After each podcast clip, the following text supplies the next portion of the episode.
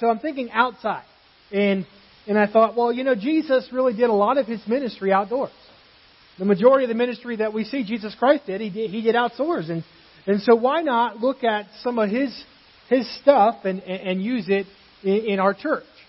And so over the next several weeks, I wanted to spend some time in a portion of Scripture. You know, last week I kind of used Billy Graham as a model for some of my sermon.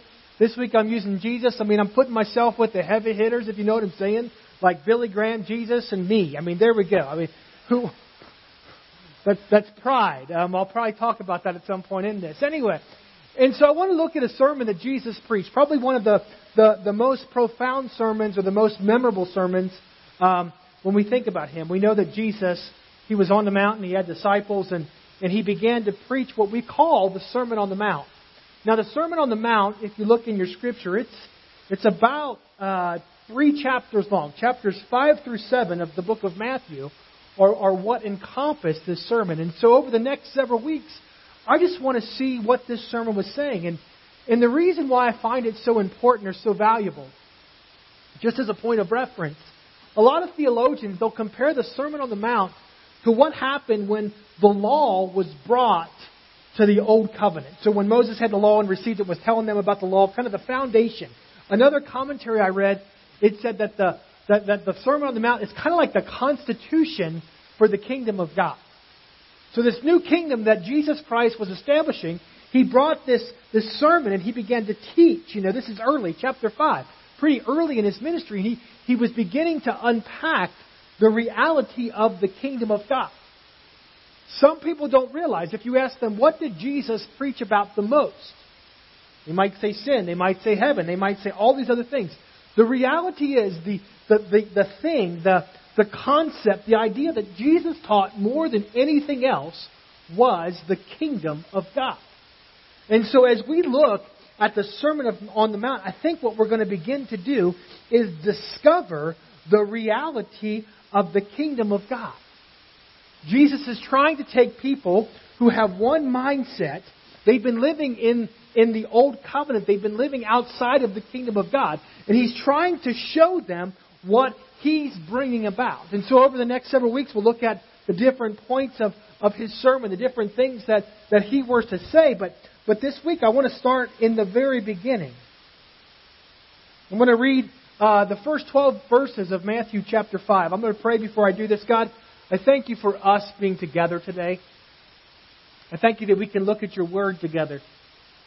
I thank you that you are with us. I thank you that you inhabit the praises of your people. God, I pray that as we look at your word, God, you bring revelation to our hearts. I pray for a renewed understanding of your kingdom. Lord, I yield myself to you. I yield our ears and our hearts and our minds to you. We ask, God, your work, your will would be accomplished in Jesus' name. Amen. Cool thing is, if you've got a cell phone, you can pull it out and follow along with me. I'll be reading in the NIV. Uh, Matthew chapter 5. Now, when Jesus saw the crowds, he went up on a mountainside and sat down. His disciples came to him, and he began to teach them. Verse 3 says, Blessed are the poor in spirit, for theirs is the kingdom of heaven. Blessed are those who mourn, for they will be comforted. Blessed are the meek, for they will inherit the earth. Blessed are those who hunger and thirst for righteousness, for they will be filled. Blessed are the merciful, for they will be shown mercy. Blessed are the pure in heart, for they will see God. Blessed are the peacemakers, for they will be called children of God. Blessed are those who are persecuted because of righteousness, for theirs is the kingdom of heaven. Blessed are you when people insult you and persecute you and falsely say all kinds of evil because of me. Rejoice and be glad, because great is your reward in heaven. For in the same way they persecuted the prophets who were before you. I tell you what, if I'm Jesus, this is a, a really interesting place to start. I said, you know, this is perceived as the constitution for, for, the, for the kingdom of God, and Jesus is laying out, and he starts with these statements that in some ways they can be perplexing, they can be confusing. Blessed are the poor, it says in Luke, or the poor in spirit, it said in Matthew, and, and blessed are the meek, and we say, wait a minute, what is, what is Jesus trying to accomplish? I mean, this is a, a monumental sermon that Jesus is preaching. It's a teaching that he's given to his disciples. Why start there? Why start with blessed are, are these? I mean, if I'm going to be talking about my kingdom, I'm going to talk about the boundaries. Like, I'm going to tell you where it's set up, or I'm going to tell you what it looks like, or I'm going to tell you the, the, the benefits of my kingdom, and I'm going to tell you about our army, I'm going to tell you about the military, I'm going to tell you about all the things that we have for you. I'm going to tell you about our governance and, and how it's set up. I mean, that's the reality what I expect, and we start with these weird phrases. Why there? Why this? Well, as I looked at these words, the word blessed, and we hear the word blessed and we wonder maybe what that means. The reality is that word is, is most appropriate translated happy. Jesus is talking about his kingdom. He wants to tell you about the happiness in his kingdom. I mean, you think about that, the world, if we look at, at the kingdom of this world and, and the world tells you all these things that are going to make you happy. The world, and I promise you that list is not going to look like anything like the list that Jesus started with. But, but the word is, is blessed. It's, it's fortunate. It's even to be admired. So people who are these are admired. Now, I don't know the last time that we admired the poor in spirit. I mean, the world's going to tell us there's all kinds of things. I mean, the kingdom that Jesus Christ is establishing, it's a completely new thing. The, the, the idea that I want to focus on this morning is, is the change in perspective that Jesus is bringing when it comes to his kingdom. He's trying to teach people that, hey, you've been living in the kingdom of this world, and you've actually been living under the old covenant, but I'm bringing you something new, and you have to look at it differently. And when you start to look at it differently, it's going to change the things you do. It's going to change the way you act. It's going to change the intentions of your heart. You see, in this world, the world tells us that we need finances to be happy. The world tells us that we need fame to be happy. The world tells us that we need fortune, that we need all these things to be happy. I'm pursuing happiness so I get to do what I want, when I want, how I want. I mean, that's what the world is telling us. That's the kingdom, per, that's, that's the perspective of the kingdom of this world. Jesus is saying, I'm changing this up. You know, the Old Testament, the perspective of happiness, of, of value, of, of those who were admired were what? It was basically where you were born or who you were born under. That was how you were admired. How obedient you were to the law. That was how you were considered fortunate or blessed. It was how much of the law you knew and, and could recite. Did you get to stay with the rabbi and learn from him or not? I mean, that was the reality that the disciples were focusing on. But Jesus, this morning, is saying, Church, here's the keys to happiness in my kingdom. These are the intentions. These are the pursuits. I mean, how much energy, how much effort do people go under? Do people, do people go through in order to experience how, how hard do they work for happiness? They just keep striving and striving and, and realizing there isn't true contentment in anything. Jesus says, Hey, I'm going to tell you about my kingdom. And if you're going to understand my kingdom, you're going to have to understand these keys. These keys look like this Blessed are the poor in spirit. What does that mean? Poor in spirit, it doesn't sound like something that, that I want to attain for. It doesn't sound like a goal that I set on my, my life checklist. I mean, the idea of being poor in anything, it's not something any of us like. To be poor in spirit, to be poor is to be without, right? To have need.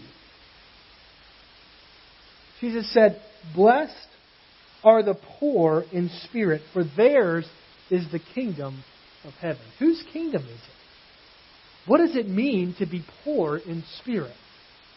At some point, Jesus is communicating to a people, and you think about the people who probably are listening. We think about the Pharisees, and we think about those who have been ingrained in this old covenant they, they, they, they find so much value in who they are or what they do.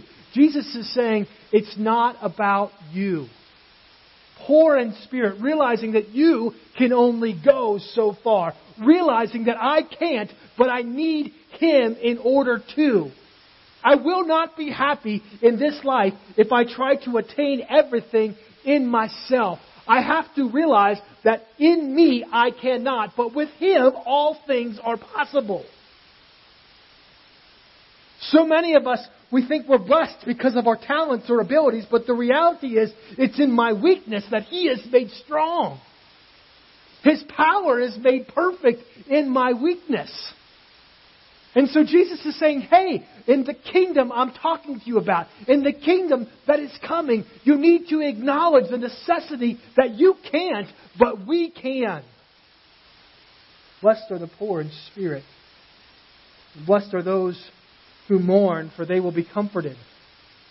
A lot of times this is the verse for a funeral. We like to use this verse because blessed are you who mourn. I mean, happy are those who mourn.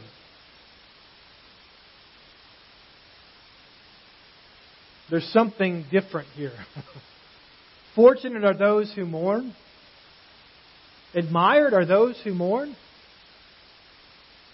You know, there is the sense, there is the assurance, I promise you, God will comfort you when you mourn. I'm not going there, but I believe the context of this verse is beyond just a physical mourning for what you've lost. But it's the reality, the recognition of godly sorrow. That I mourn because I've failed. I mourn because of the sin in my life. I mourn because of the mistakes when I haven't measured up to the standard that God has set before me. 2 Corinthians chapter 7, for, for, some, for the kind of sorrow God wants us to experience leads us away from sin and toward or results in salvation. Blessed are those who mourn. You mourn because you're broken over, over the sin that's in your life, or you're broken over the sin that's around you. The promise is in His kingdom that when you mourn, you will be comforted. How are we comforted?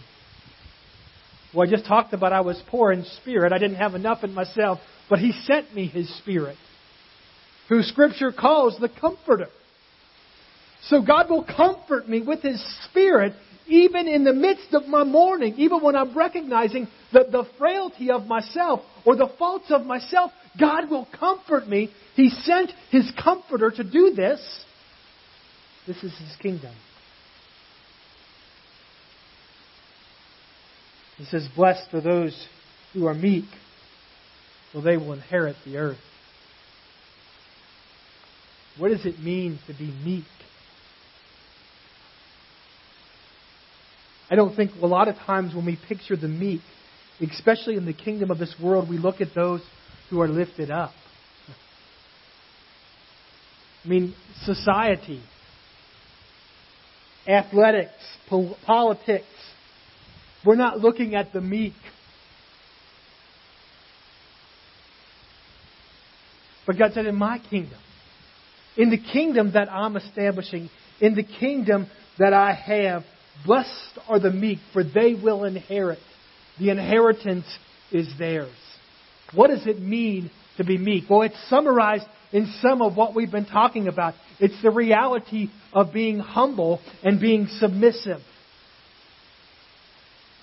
When I'm humble and submissive, I put myself at the Father's feet, and He says that I will inherit His kingdom. I will inherit the earth because of the position of my heart.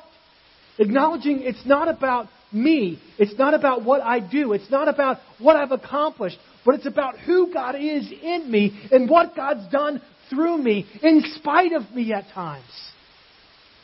You know, Jesus understood the phylacteries that the, that the Pharisees and the, and the rabbis were wearing. He understood a people that had pride. And he's saying, no, pride isn't the place for you. But blessed are those who are meek. In my kingdom, the ones who will inherit it are those who are not celebrating their self, but they're acknowledging who I am in them. Blessed are those who hunger and thirst for righteousness for you will be filled. What are you hungry for? Food. That's my son. He gets a star for today.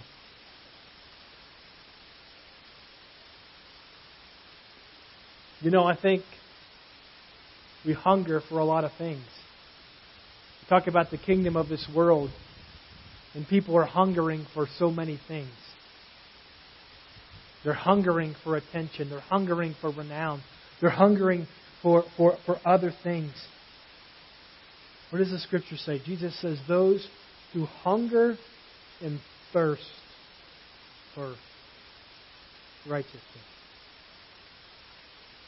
And that's a big word. That word righteousness, I think it's one of those words that a lot of times we don't think I'll ever measure up to that standard. How do you hunger and thirst for righteousness? Well, when someone has a desire to be an athlete, they, they have a hunger and thirst that causes them to go to the gym, that causes them to get up early, that causes them to stretch their body to, to, to limits beyond uh, what, what, what anyone expects. When people hunger and thirst for, for, for, for uh, uh, anything in life, it's all about their intentions, their efforts, their endeavors go towards making sure that that can be satisfied. Jesus said, hunger and thirst for righteousness. What is righteousness? Righteousness is the reality of being right. Well, I like to be right. If you'll talk to my wife, wherever she is right now, if you'll talk to my roommate from college, someone who's been around me a lot, they'll tell you I enjoy being right. It's not what the righteousness he's talking about. But being right is being whole, it's being complete. I've been made righteous by the sacrifice of Jesus Christ. Who hungers that everything would be right, acknowledging that the only way things can be right, the only way you can be considered righteous is the blood of Jesus Christ. We have failed. We have fallen. We are made righteous because of what Jesus Christ did for us. Nothing else, nothing more, nothing less.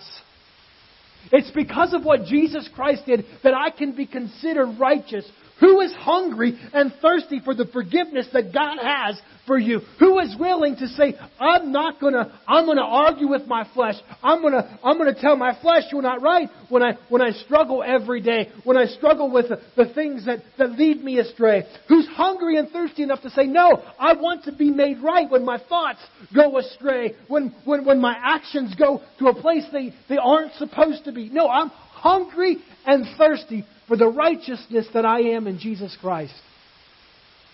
That feeling when I first discovered His love, that moment I realized I was forgiven, the moment I recognized the price that was paid for my sin and how it made me feel. I hunger and thirst for that. It compels me. It drives me. There's, there's emotion, there's need, there's, there's, there, there's, there's, there's everything in that word, that hunger and thirsting. There's kingdom perspective. Blessed are those who are merciful, for they will be shown mercy.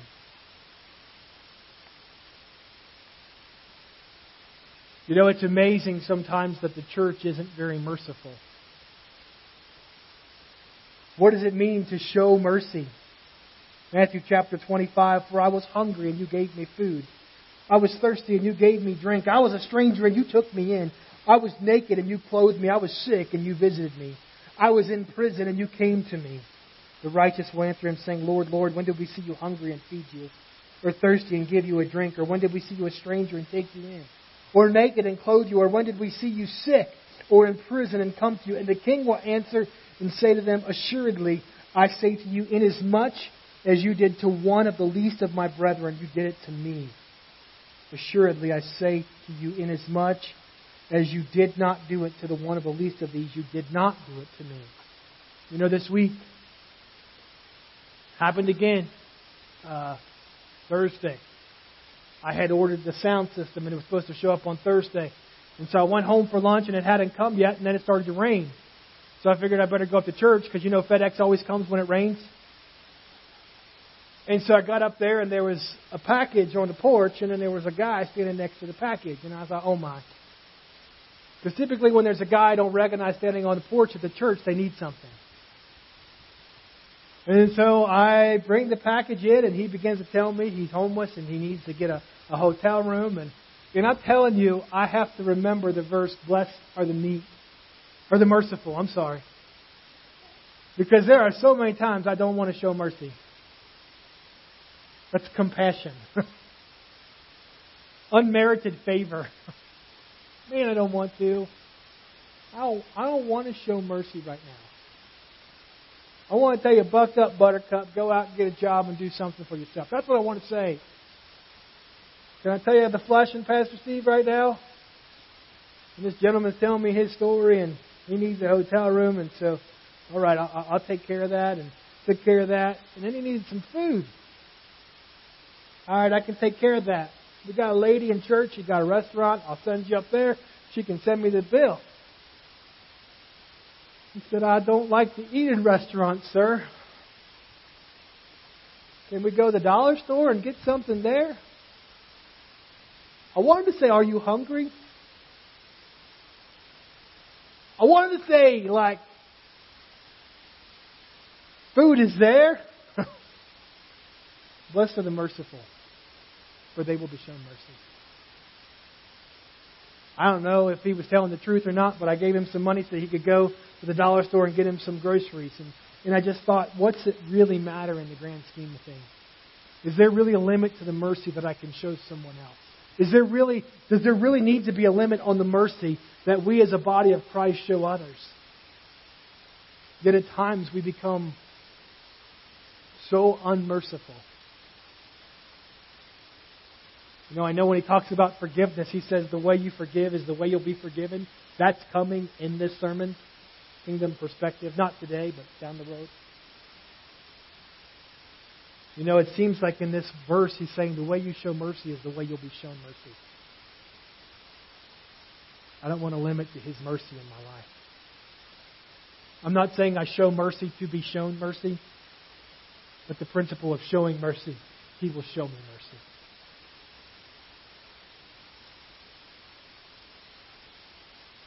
Blessed are the pure in heart, for they will see God. Blessed are the peacemakers, for they will be called children of God. You know, pure in heart is, is the idea of our motives. You know, he, he wants to address in my kingdom, it's all about your motives. You know, he, he is a, a, a man that his ministry is, is surrounded by people with various motives. He sees it even in the disciples. The one it said he was teaching, right? He's teaching his disciples this, yet their motives at the end is, hey, when we get to heaven, can I sit next to you? And then one has his mom, hey, my son, we were talking, and they want to sit next to you in the kingdom of God. You know, I mean, the pure in heart, it's the reality of our motives. We'll, we'll spend some time looking at acts of righteousness later on in this sermon where, where he unpacks what he's talking about. But my motives are not about what it means to me, but it's, it's genuine, it's pure. I didn't give that guy some money on Thursday so I could preach it on Sunday. You know what I'm saying? How many times? I mean, I will tell you, I've got a meeting this afternoon at 4 o'clock on Zoom. And my motives for that meeting are not good. I'm not pure in heart when it comes to attending that meeting because I feel like I have to attend that meeting because I was a presbyter before and the presbyter now is having it, so I need to be there. And I will tell you, my, my presence, Tanner's going to be in that meeting. I forgot Tanner was here, so he's laughing, and he may be in that meeting anyway. Whoops. But the reality is, on Sunday afternoon at 4, I love pastors, but the last thing I want to do is be talking about church. I mean, that's me. But, but the pure in heart, I mean, it, it talks about our motivation. The examples that, that Jesus will use that we'll look at later is when you fast, when you pray, the things that we do. Why are you doing what you're doing? What's causing you to do what you're doing? Pure in heart, I want to be who God made me to be.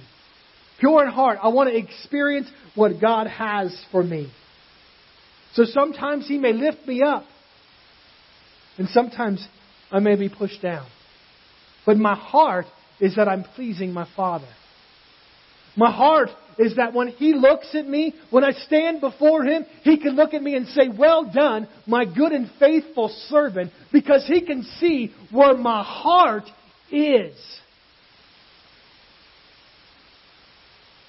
What makes you happy? Blessed are the peacemakers.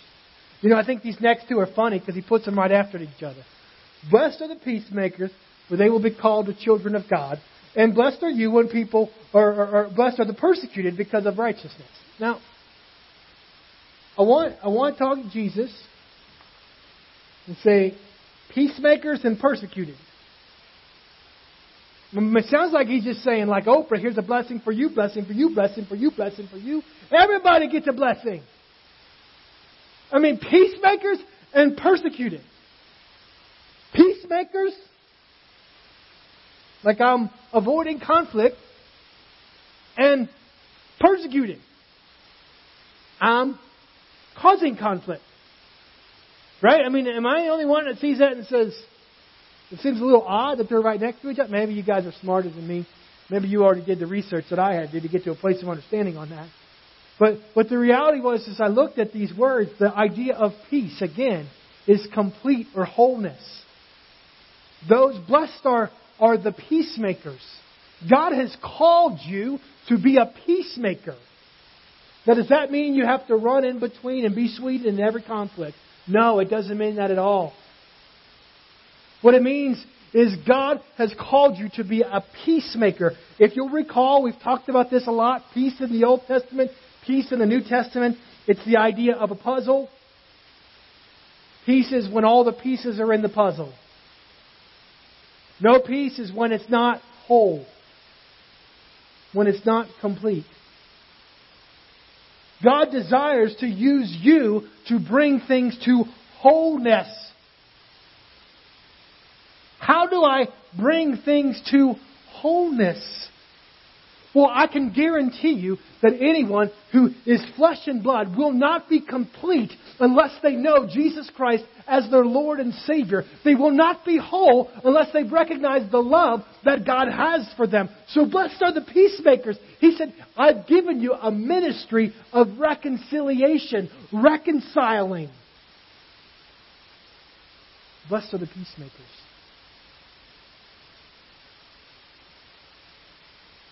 Blessed are you when you're persecuted because of righteousness. Not when people don't like you because you're being wrong, but when, they're, when, when people persecute you because of who you are in Jesus Christ. You know, there's a whole lot of perspective. There's a whole lot of understanding in these verses and in this chapter. The kingdom perspective. Apart from the kingdom of God, these don't make any sense whatsoever. But in His kingdom, in the kingdom that He's establishing, in the kingdom that, that He is, is introducing, you have to, I encourage you to look at these words this week. Make these your pursuits. I said they're the keys to the kingdom of God. It's, it's about your position with Him, acknowledging you can't, you are not enough, acknowledging that that stuff that separates you from Him, you hate it, you despise it, you don't want it, realizing that, that you will be comforted, that, that it's not about you, that, that, that you need to show the, the, the transformation that happens. These, these keys begin to show you what genuine happiness will be. I don't know what you've been pursuing, but I encourage you to pursue the keys to His kingdom. I'm going to pray, and then I guess you guys can lead us in a song before we dismiss. Um, but I'm just going to pray for, for us today. I'm going to pray for, for what God is doing. God, I thank you for your word. I thank you that we can be together. I thank you for the beautiful weather this day. I thank you, God, that we can experience you. And Lord, I pray for each one of us. I ask God that we would know how we are truly blessed. God, I pray that we would pursue the keys to your kingdom when it comes to being fortunate. Help us to recognize those areas, God. Help us to see those places. Help us to know, God, when we need you and where we need you. Father, I pray over each of us. I pray that, that we come to the full understanding of your kingdom. Help us as we dig into your word. Help us to know your truths. In Jesus' name, amen. Well, Carrie can lead us in a song. Um, I just encourage you while you're while you're home. I know we got all the reading plans. If you want to look over these verses, we'll be spending some time in Matthew. Um, it, it's just a great understanding of God's plan for His kingdom. The Lord bless you and keep you. Lord bless you, make you happy, make you fortunate, make you be admired, and keep you. May make his face shine upon you, be gracious to you, may turn his face towards you, and grant you his peace. And may you pursue the kingdom blessings. May you pursue the kingdom's keys. Amen? Be blessed. Have a wonderful Sunday.